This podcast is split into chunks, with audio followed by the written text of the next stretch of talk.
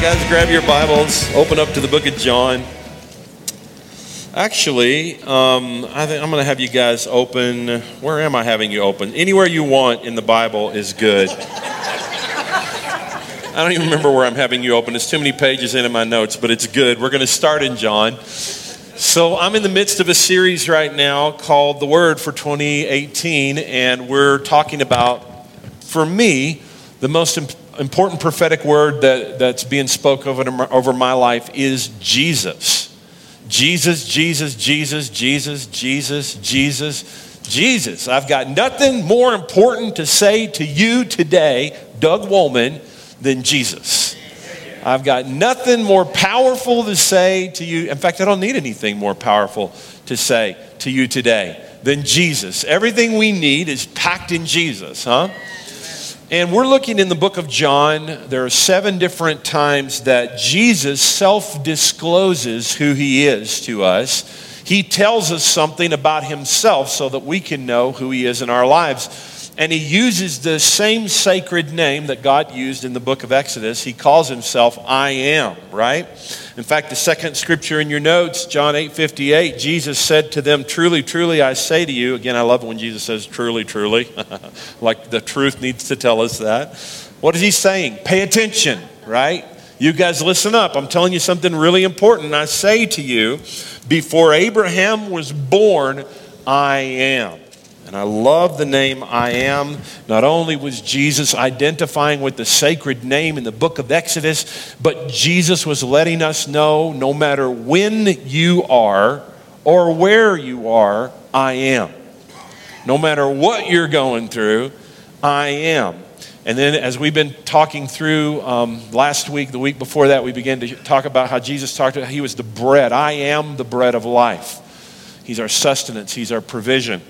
But today we're going to launch into the second of those seven I Am phrases. And we're in John chapter eight in your notes, verse twelve.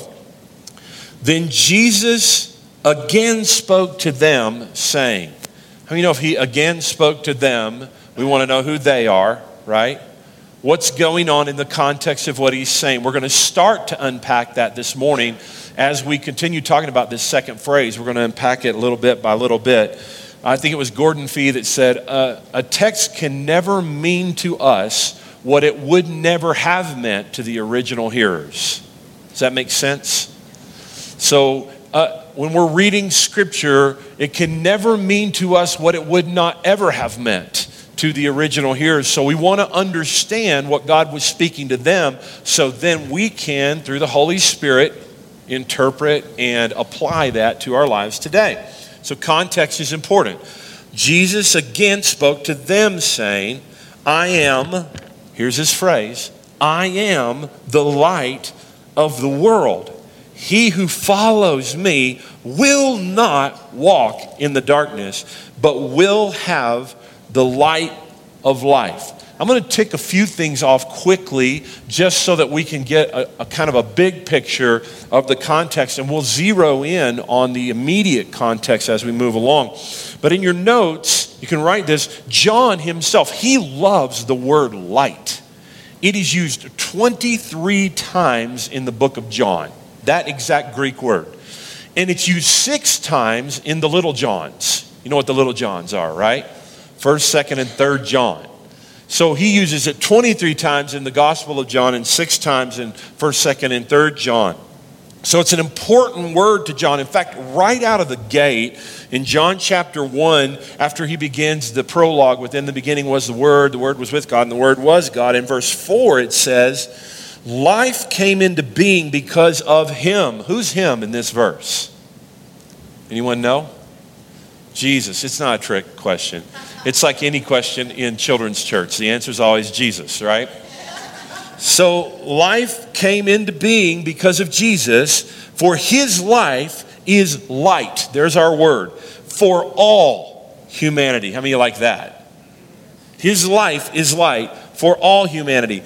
And this living expression, or the word, the logos, is the light that bursts through the gloom. So if you're gloomy this morning, the light bursts through the gloom. The light that darkness could not diminish. That's awesome, right?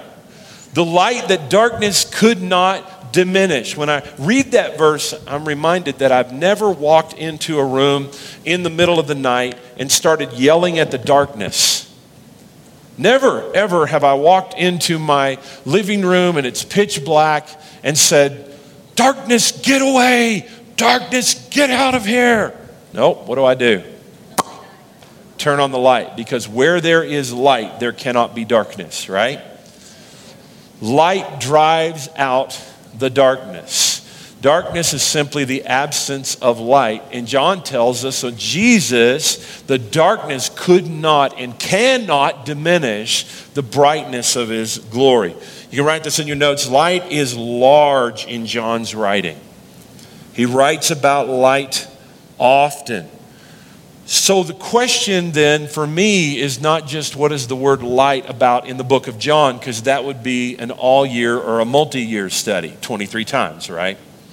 We'd be studying that for a while, and then we go into the little Johns, and six more times we'd be studying about light. So the question for me when he says, I am the light of the world, is what is Jesus' immediate context when he says, I am the light of the world? What's he talking about? Well, what we're going to begin to unpack this morning, and you can write this in your notes, is that Jesus is our fire by night. Jesus is our fire by night. I love it. Present tense, I am right now. Now, where do you get that from, Brent? How can, how can you say that? If, if you look in your notes at John eight twenty, just a few verses after the verse we just read, John eight twenty, it says, these words, this sermon he's, he's speaking, or this, this message he's speaking to them about being the light of the world, these words he spoke in the treasury as he taught in the temple. So now we have a location for where he spoke it, right? He's in the temple, but not just the temple, but a specific place in the temple grounds called the treasury. So that's going to be important for us. Not only is the location important, but the timing is important. In your notes, the Jews had just finished celebrating the Feast of Tabernacles.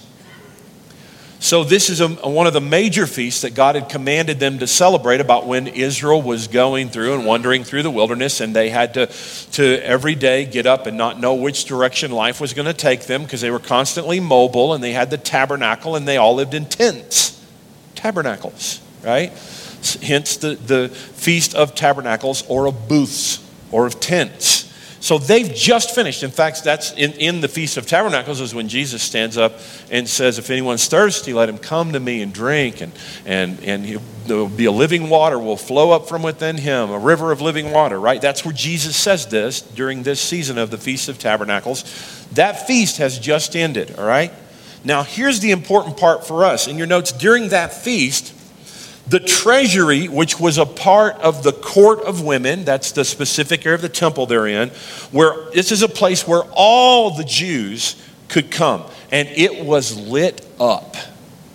During the Feast of Tabernacles, the court of women was lit up, and the Jews were there, as it says in your notes, they were dancing, they were singing, there was laughter, and there was joy around those lights, around the fire. And the reason there was so much light and so much fire during the Feast of Tabernacles in your notes is because these lights were a reminder to them of the cloud by day and the fire by night that led Israel. So this is the context. Jesus is in the treasury, which is in the court of women. We are just now, the Feast of Tabernacles is over, and those, th- those fires are no longer lit. It's kind of like, It's like I feel sometimes after Christmas. You know, the Christmas is over, the lights are coming down, right? And my, my even my, my Uncle Donald, he was he was our Santa Claus when I was growing up. And he would play the part, and it was a big celebration. Our family had a blast, and, and my dad would read the Christmas story, and we would unwrap our presents. And the very next day, I cannot, I mean, so many times, probably every year of my life growing up, my uncle would walk out that next morning and he would go, Santa Claus done brought himself to town. Like it's over.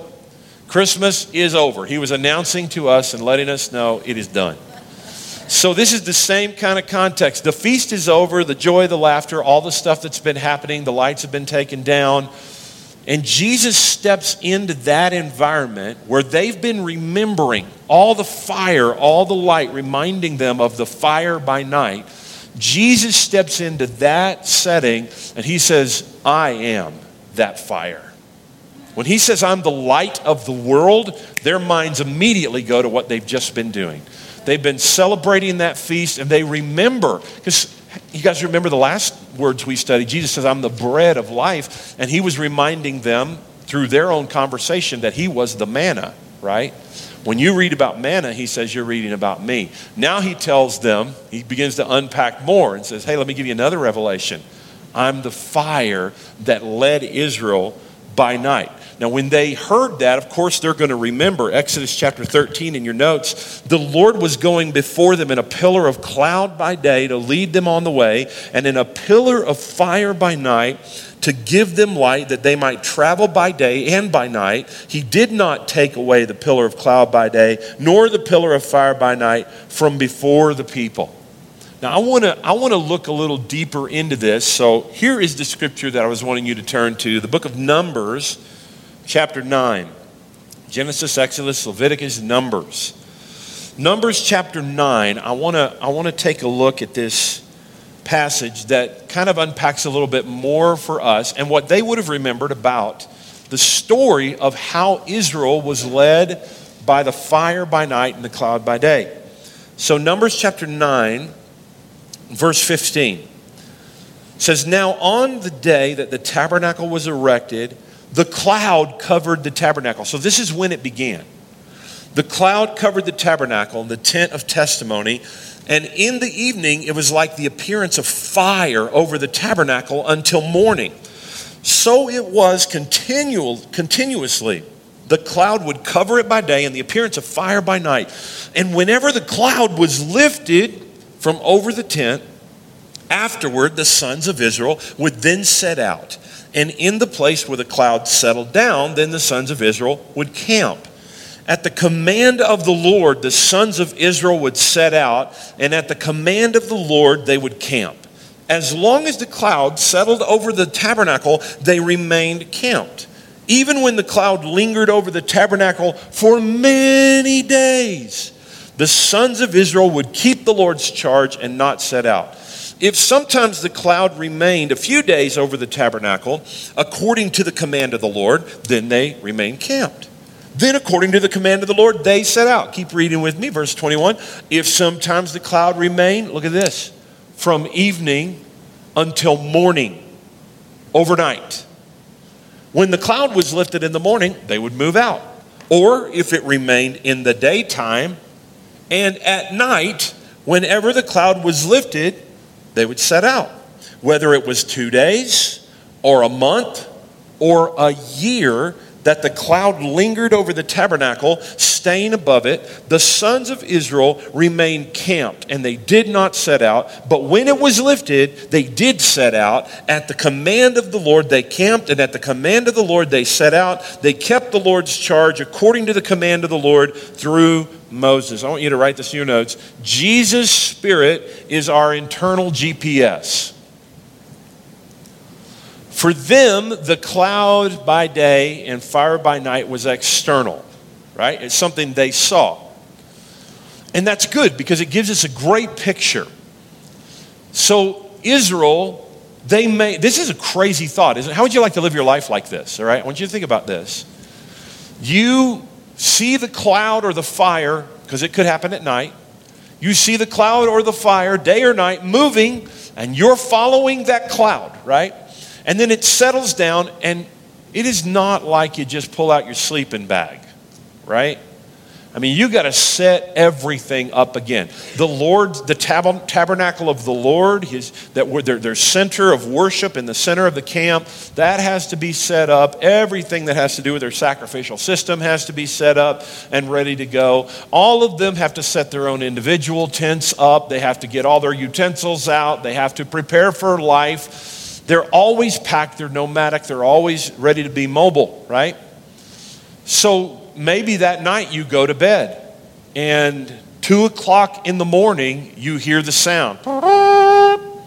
And you know, oh man, the fire is moving. We have to get up, right? So you get up in the middle of the night, you take everything and you pack everything back up and you bundle it up, and in the middle of the night you keep going until the cloud, however long the, the, the fire is, is moving in front of you, you continue to move until it settles, and then you unpack again. So this time you, you lay down and you're, you're bushed and you're tired, and a day goes by, and then a week goes by, and then a month goes by, and then a year goes by. You'd be tempted to take your eye off the cloud, right? Okay, if, if it was maybe like those few days where it seemed like a day or two or maybe three, and, and you're always constantly, no matter what you're doing, out of the corner of your eye, you're like, what's the cloud doing, right?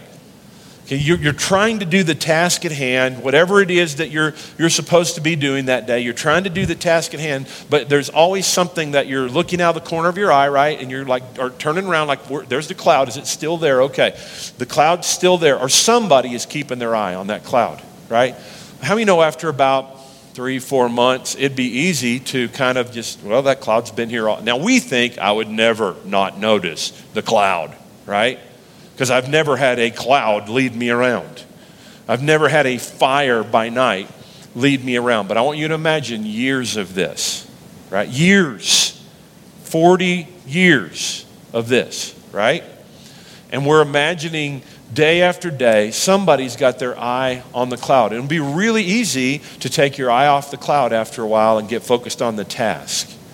But what the Lord was speaking to them in the book of Numbers, really what he was saying to them is that I know what's best for you, and I want you to, yes, keep one eye on the task, but I always want you to keep one eye on the cloud. Keep an eye out for what I'm doing. Keep an eye out for where I'm going and what I'm about, because your lives are going to be affected by that. And, and I want you to be led by my Spirit. I want you to be led by me. And really, this is Jesus leading them. The cloud even, you could, I've heard read some commentators that said it's like the cloud and the fire. The fire represents his deity, and the cloud represents his flesh wrapping his, his deity. I can see that, huh? That this is a picture of Jesus leading them and them keeping their eye on Jesus. Or in our case, though, we may think, well, I don't have a physical cloud to watch. We have something better. Our problem is we don't always believe that. I want to have it like Israel had it. I don't think we really do. Oh, I just want to see that cloud, or I just want to see that fire. When all along, the, the cloud, the fire is in us every day, all the time.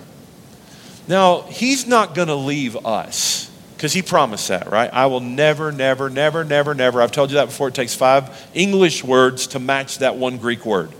I will never, never, never, never, never leave you nor forsake you. So he's letting us know, I'm not, I'm not leaving you. How many of you know that we can sense that he is moving us in various ways in our lives? There are seasons of transition that we go through, aren't there? There are times when we sense that one door is closing, right? And another door is opening. In fact, Jesus said in the book of Revelation, he said, I am the one who, he said, I've got the key of David, right? And I open a door that no man can close, and I close a door that no man can open. And there are seasons in our lives where he doesn't leave us, but he's moving us, transitioning us to what he has for us. That's good. It would be easy, wouldn't it, to just kind of get locked in on our day-to-day grind. Maybe some of you have been working your same job for, for five years or fifteen years or twenty years. You've been doing, but there are times that the cloud begins to move, right? The fire begins to, to move, and God says, you know what, I've got something for my glory and honor and for your benefit that's better for you, that I want to encourage you. Keep your eye on what you're doing and do it with all your heart. Paul talks about that. Whatever you do, do it with all your might. Do it as unto the Lord. But, but what we learn from the book of John and from the book of Exodus and from the book of Numbers is not just that we're doing our task, but our eyes aren't on our task as much as they're on the cloud. Our eyes are on the fire. What are you up to in my life, Jesus? What are you wanting to do? Where are you taking me? What are your purposes for me? Because I know that's where I'll experience the, sometimes we'll talk about, we'll talk about, Lord, bless my, my, my plans. Bless my day. Bless the work of my hands. Bless what I'm doing. How many know his, his blessing is on what he's doing? So we can ask him to bless what we're doing, and he's good. He loves us, and, and he blesses us, no doubt about it. But there is, a, there is this, a distinct blessing of the Lord on his plan. So he has given us an internal G P S. There is a pillar of fire on the inside of your belly. And the, the way the G P S works is somewhat like the G P S in our on our phones. That he directs us. Now, how many know a G P S can't steer a parked car? Right? So, how many of you have ever been in a parking lot when you started a G P S? That's the worst part of it, isn't it? Because you have no idea where the G P S is wanting you to start, right? You know what I'm talking about? And in our lives, I'm the navigator. I'm definitely not the driver, right? So my job is to punch in the G P S coordinates and to keep an eye on the G P S and try to help Tana as she is navigating. And it works fine in, in, in a lot of instances, except like if we're in Denver or somewhere where the traffic's crazy. And you're in that parking lot, and I have no clue. I don't even get at all where that G P S is wanting us to start out. I wasn't raised on a farm. I don't even know north, south, east, and west. That's terrible, isn't it? I don't even know. But what I do know is if we'll just get on the road, if we'll just, just get on the path. You with me, Ed? The path, right? I'm not saying I know the right way to go. I'm not saying I understand at all where I'm supposed to end up, but I do know if we'll just get on the path, if we'll just say, okay, God, I'm, I'm going to go with you, that if I'm going the, well, first of all, when I begin to get on the path, the G P S does what? Recalculating, right? Recalculating, because whatever way I started is inevitably not the right way that it wanted me to go, right? But the good news is the G P S has the destination in mind, and I may have chosen the wrong path. I may have started out in a totally wrong place, but the G P S knows how to get me where I need to get, right? The G P S knows exactly how to get me where I need to get. And so all I got to do is just keep my eye on and ear tuned to what the G P S is saying. Are you with me? This is, I know you're catching the, the metaphor. And then sometimes we'll miss the turn. It happened to us the other night. We're headed over to some friend's house that lived in an area of town that we hadn't been to or out little outside of town. And we drove past that area. Again, what does it do? Recalculating, right? And it lets you know, turn left up here at this next place. So then it, it redirects us.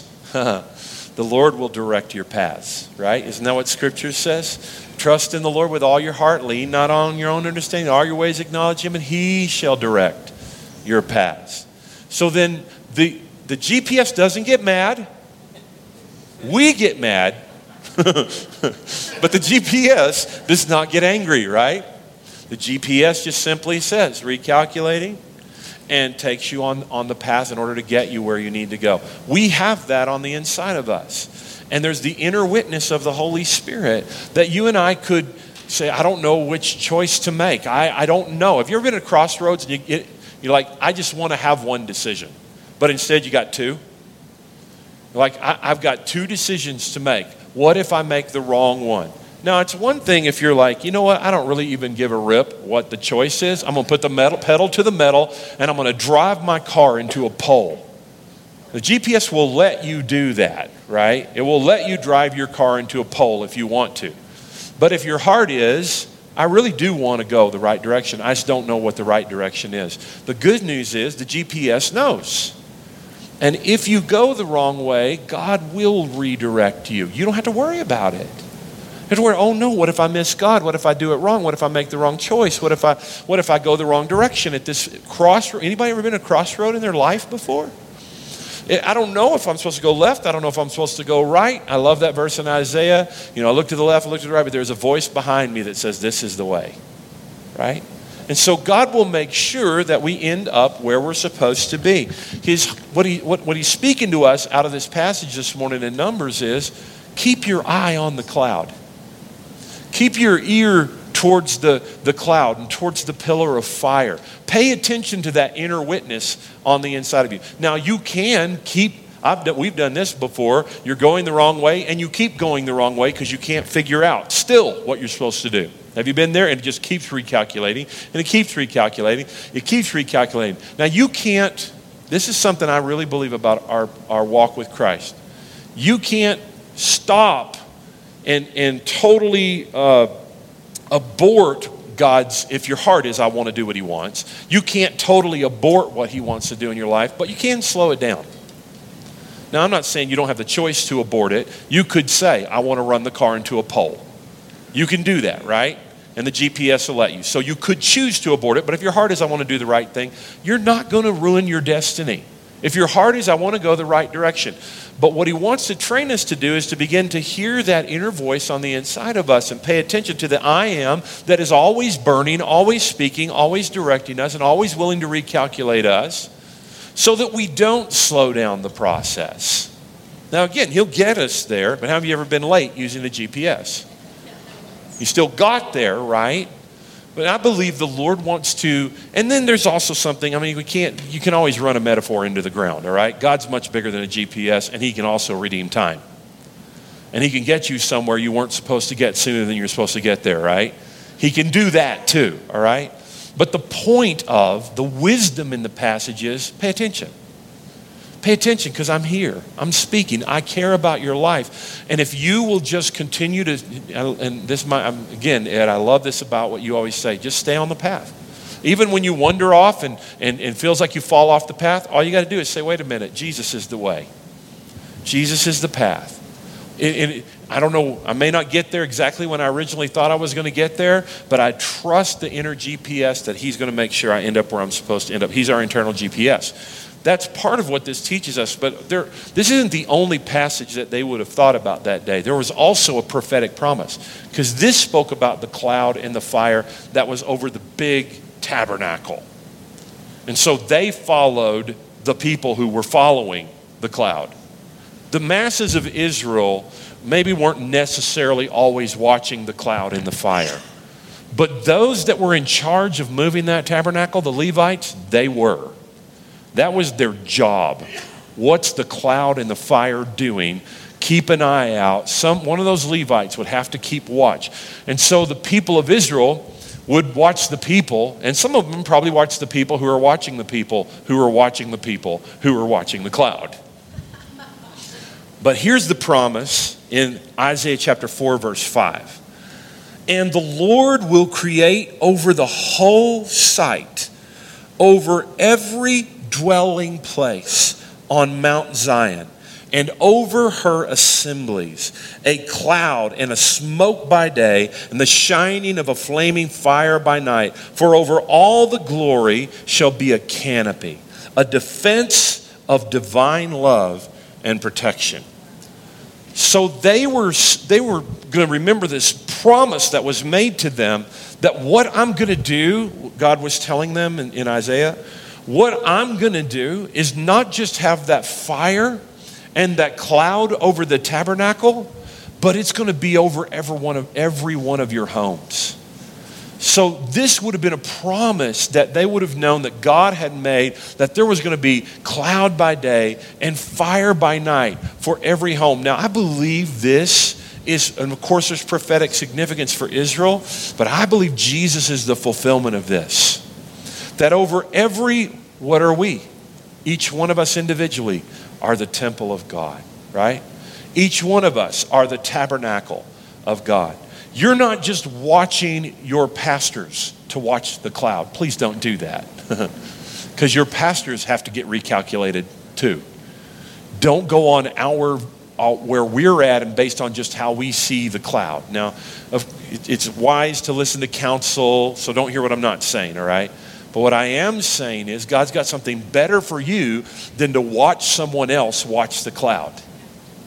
That over your canopy, over your um, dwelling is a canopy, over your home, and you can write this in your notes. Jesus' burning love is divine protection for every home. It's not just his guidance, but this scripture calls that fire a defense of divine love. That's what that word canopy is about. A defense of divine love and protection. Isn't that interesting to think of that love is, is your protection? What, what a thought, huh? And it's, and it's hard in this passage is that you would know that that fire and that, and that cloud is protecting you day and night. It wasn't just a cloud by day or a fire by night. It was a cloud by day and a fire by night. So when Jesus says to them, I'm the light of the cosmos is the Greek word he uses, of everything and everywhere and everyone. I'm the light. I have come into the world as the light, as we read in John, for all humanity. I am here. The lights may be out in the court of women right now, but the light is shining brighter than any of those lights ever could. And he was the fulfillment of that promise in Isaiah, and he is that fulfillment for us today, that he, as the fire by night, lives on the inside of us. And his intention is not only to guide us, but to also protect us in the journey. You don't have to protect your own heart. God will. Sometimes we pull back from what God's calling us to because we're afraid that we're going to get hurt. Are you with me? And why are we afraid of that? Because we have been, right? We have legitimate reason to be afraid to take the next step God has for us because we've taken other steps before and we put ourselves out there, even in relationships or in divine, you know, what, what God was trying to bring together, what looked like a divine connection, only to have someone stab us in the back. You been there? All right, raise your hands. Anyone ever been hurt before? Raise your hands if you've never been hurt. Because we're going to have that altar call for liars at the end. You can tell I'm not finishing my notes today, right? Don't worry. So we we want to protect ourselves. We don't want to, we don't want to be hurt. But one of the things I think this passage is telling us is go ahead. Take this step, leaving your heart in my hands. People might do things that hurt you. And don't forget you're a person that hurts other people too, right? It's always them that hurt me. But we do the hurting too sometimes, right? But maybe you've been wounded. Maybe you went through a marriage that broke up. And you're like, I am never putting myself out there again. And I want you to hear the Lord saying to you, no, there's a fire in you. I've got you. Another person, another person, yeah, they might make some wrong choices. But I want you to know I'm going to guard and protect and cover your heart. You don't have to build a wall around yourself to protect yourself. I'm, I've got that. I've got you. I'm covering you. You can trust me with your heart. You can trust me with your life. You can trust me with your decisions. You can trust me with the next step that I'm calling you to take that you don't even know what it is yet. You can trust me. I'm the light of your world. Amen. Let's stand.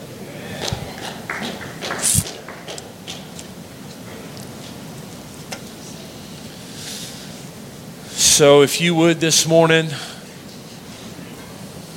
I'm so used to saying, even after all these years, bow your head. I, I don't want you to feel like you even have to do that, because making a decision to follow Jesus isn't something anyone needs to be ashamed of or feel like you have to do in secret. Every one of us that have made that decision in this room, there are many of us that have. Maybe maybe you're here, though, and you, you haven't. Every one of us that have made it are going to do nothing but celebrate that with you. He's the light of your world. Now listen, you can't make him not shine. That's not an option. You can't do it. You have to purposely close your eyes to try to block out the light. You, you with me? You hear, you hear what I'm saying? You can't make him not shine. In order to live in darkness, you have to close your eyes. You have to choose blindness. But the light has chosen you. The light picked you. You close your eyes and grope around for the rest of your life without Jesus, even though he's right there, shining brightly. You could close your eyes and ignore him and pretend and live in a pretend world the rest of your life. You could choose to spend eternity without his influence in your life by closing your eyes if you want to. But the truth is you'll never stop him from shining. Can't do it. He's chosen you. You can't make him unchoose. But you can say yes to his choice. Just open your eyes and say, you know what? I'm going to stop trying to turn the other way, close my eyes, get away from, and I'm going to run to him instead of run from him. And you can keep running from him if you want. You can drive your car into a pole if you want to, and he'll let you do that, and he'll love you all the way. Maybe you're here this morning and you just drove your car into a pole. Blessed insurance. Like a good neighbor, Jesus is there. He'll even meet you right there, right where you are in that banged up car. And you know what he'll do? He won't duct tape and chicken wire it together. He'll make it new. He makes all things new. Huh? You don't have to drive around with your bumper taped to your car, held together by I Love Jesus bumper stickers. He makes all things new. If you've ran your life into a pole this morning, Jesus meets you right there. If you need to surrender your heart to him and you, you've not done that before, raise your hand real high and say, okay, I'm, I give. I'm, I'm not going to do this without Jesus. Anyone need to do that today? I don't want you to miss that opportunity. That's the most important decision you'll ever make, to open your eyes. Stop running around in life with your eyes closed. Open your eyes to the light that's already shining on you and let that light shine in you. So, Father, the rest of us here this morning, which is the rest of us, the rest of us here this morning, Lord, we just say yes to your light. In fact, don't close your eyes right now. Open your eyes. Open your eyes. Rise and shine, for your light has come, and the glory of the Lord has risen upon you. Gross darkness, yes, can cover the world, but his light is rising and shining on and through you. Not only is he the light of the world, but as we're going to learn, you're the light of the world. His light is burning bright in you. He is recalculating and navigating our lives in a way that only he can. And we say to you this morning, Jesus, we trust that internal G P S. We trust you to get us where you want us. We trust you to position us and even to redeem the time.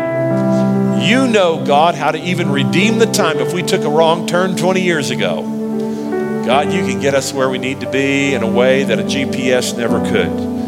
So we submit to the light of the world, the fire by night that's burning in us. We are loved. We are protected. We're going to put ourselves out there this week. We're going to put ourselves out there, and we're going to trust you that as we do, we can trust you to guard and protect us and cover us and lead us and guide us and all kinds of other stuff that we don't even know about yet.